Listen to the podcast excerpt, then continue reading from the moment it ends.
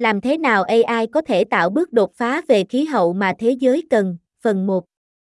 Những người trồng cà chua ở miền Trung Ấn Độ ngày càng lo lắng về sự biến động mà các hiện tượng thời tiết khắc nghiệt đã mang đến cho khu vực. Đối với phần lớn diện tích, thập kỷ qua đã xảy ra hạn hán nghiêm trọng dẫn đến mất mùa đáng kể, ảnh hưởng đến sinh kế của nông dân địa phương.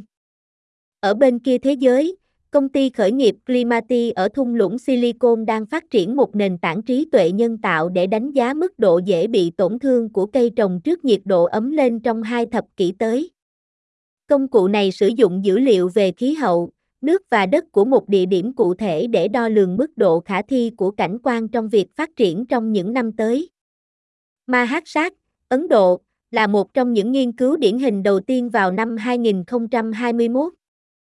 Nông dân có thể truy cập ứng dụng Climati và gieo hạt giống họ đang trồng cũng như nơi họ muốn trồng.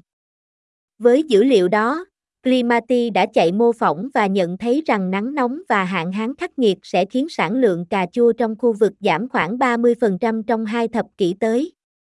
Nó cảnh báo người trồng trọt rằng họ nên thay đổi chiến lược của mình. Kết quả đã chứng tỏ tính then chốt, các nhà sản xuất cà chua đã điều chỉnh kế hoạch kinh doanh của họ bằng cách chuyển sang các loại hạt giống có khả năng chống chịu khí hậu tốt hơn và thay đổi thời gian trồng hạt giống cà chua. Theo Himanshu Gupta, việc tìm kiếm địa điểm trồng trọt mới thường mất một thời gian. CEO và đồng sáng lập của Primati. Guta nói, cách chúng tôi nghĩ về AI là nó là hệ số nhân về thời gian và hiệu quả cho các giải pháp cho vấn đề biến đổi khí hậu. Đánh giá tốt hơn các rủi ro trong tương lai đối với nông nghiệp chỉ là một trong những cách mà công nghệ trí tuệ nhân tạo đang được sử dụng để giải quyết khủng hoảng khí hậu. AI lần đầu tiên được công chúng biết đến vào năm nay nhờ các công cụ AI phổ biến, hướng tới người tiêu dùng như chat và các chuyên gia cho rằng công nghệ này sẽ cách mạng hóa vô số ngành công nghiệp. Nhưng các nhà nghiên cứu khí hậu trong nhiều năm đã suy nghĩ về cách AI, chương trình máy tính có thể nhanh chóng phân tích lượng dữ liệu khổng lồ và hoàn thành các nhiệm vụ phức tạp theo cách tương tự như con người, có thể giúp họ hiểu rõ hơn và giải quyết vấn đề khí hậu đang thay đổi. Giờ đây, các chuyên gia cho biết AI đã sẵn sàng đẩy nhanh mọi thứ, từ giảm ô nhiễm đến cải thiện các mô hình thời tiết. Fenki Diêu, giáo sư chủ nhiệm tại trường kỹ thuật của Đại học Cornell, cho biết, hiệu quả là một thứ mà AI rất giỏi, tối ưu hóa các quyết định, tối ưu hóa nguồn lực. Đó là một hệ thống có khả năng dự đoán rất mạnh và có thể cực kỳ hữu ích trong nhiều lĩnh vực, từ hiểu các phân tử quy mô nhỏ đến các hệ thống khí hậu rộng hơn để giúp chúng ta chống lại biến đổi khí hậu. Với tốc độ nóng lên chóng mặt của hành tinh, việc đẩy nhanh tốc độ thế giới triển khai và thực hiện các giải pháp là rất quan trọng. Nhưng đối với tất cả những lời hứa của AI, cơ sở hạ tầng hỗ trợ công nghệ các trung tâm dữ liệu chứa đầy các dãy máy tính mạnh mẽ, ngốn năng lượng, bản thân nó có thể là một áp lực đối với môi trường. Các chuyên gia cho rằng các kỹ sư phần mềm phải hợp tác chặt chẽ với các nhà khoa học khí hậu để tìm ra sự cân bằng. Tara Lam, một nhà khoa học nghiên cứu cộng tác tại khoa kỹ thuật môi trường và trái đất của Đại học Columbia, cho biết, đây chắc chắn là thứ phải được coi là sự đánh đổi. Tuy nhiên, những mặt tích cực vẫn nhiều hơn những mặt tiêu cực khi áp dụng nó vào những cách tiếp cận này. Công nghệ tăng tốc độ khám phá Trí tuệ nhân tạo là một thuật ngữ rộng đề cập đến nhiều công cụ kỹ thuật số khác nhau được đào tạo để thực hiện nhiều nhiệm vụ phức tạp mà trước đây có thể yêu cầu đầu vào từ một con người thực tế. Nhìn chung, điểm chung của những công nghệ này là khả năng xử lý và tìm kiếm kết nối nhanh chóng giữa lượng lớn dữ liệu khác nhau. Điều này làm cho AI đặc biệt giỏi trong những việc như dự báo và chạy mô phỏng. Không giống như các chương trình máy tính truyền thống, các công cụ AI thường có thể tiếp tục học hỏi theo thời gian khi có dữ liệu mới hoặc khi hệ thống nhận được phản hồi mới về chất lượng đầu ra của chúng. Trong khi khám phá khoa học trước đây phụ thuộc vào khả năng thu thập, quan sát và phân tích bằng chứng của con người thì giờ đây máy tính có thể xử lý các tập dữ liệu lớn, xác định các mẫu và chạy các thí nghiệm kỹ thuật số trong khoảng thời gian ngắn mà các nhà nghiên cứu con người cần. Đối với các mô hình khí hậu, về cơ bản, Chúng ta đang cố gắng giải các phương trình này, các mô hình khí quyển này tương tác như thế nào và phải mất nhiều thời gian để giải, Fenki Diêu nói. Tương tự, Nghiên cứu về vật liệu dẫn năng lượng mới, như vật liệu dùng cho tấm pin mặt trời, có thể cần vô số giờ thử nghiệm mà giờ đây có thể được tăng tốc bằng AI. Trước đây, mọi người thường cần thử và sai, chúng tôi cần các nhà nghiên cứu làm việc cả ngày lẫn đêm, Fenki Diêu nói. Bây giờ, nhờ AI, nó không cần ngủ, nó chỉ cần năng lượng điện, nó có thể tiếp tục hoạt động 24/7 và có thể trở nên rất hữu ích trong việc tăng tốc khám phá.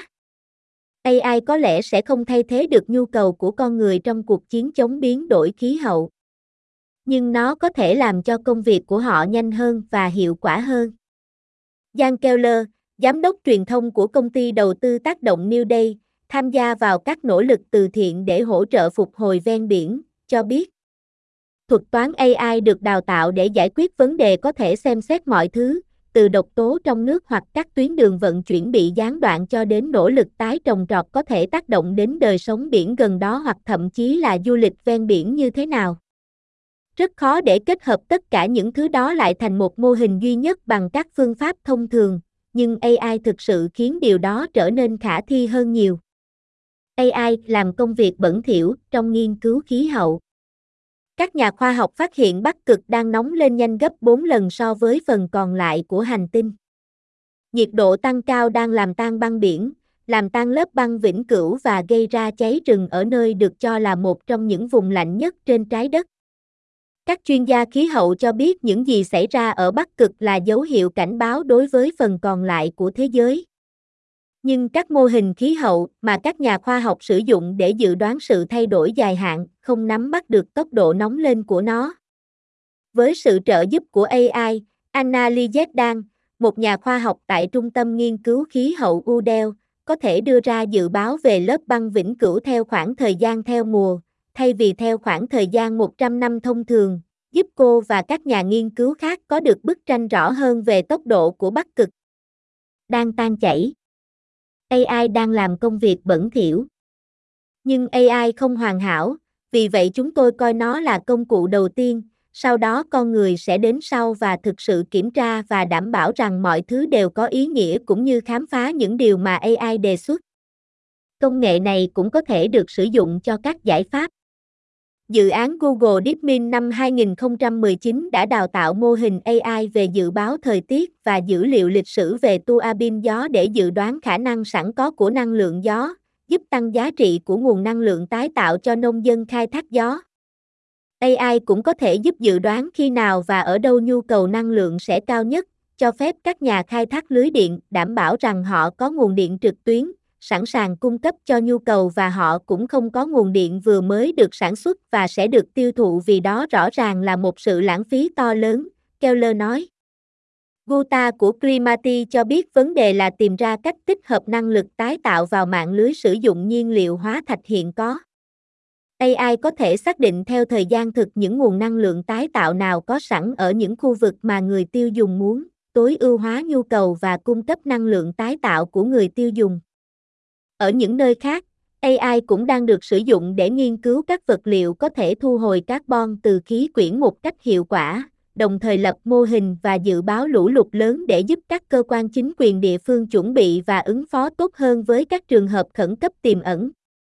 Theo Anna Robertson, đồng tác giả của The Cung Đao, một công ty truyền thông nhằm giúp người tiêu dùng hiểu rõ hơn về khủng hoảng khí hậu và các giải pháp tiềm năng, sẽ ra mắt một công cụ AI vào đầu năm tới để trả lời các câu hỏi của người dùng về cách sống một lối sống bền vững hơn. Người sáng lập và người đứng đầu nội dung và quan hệ đối tác.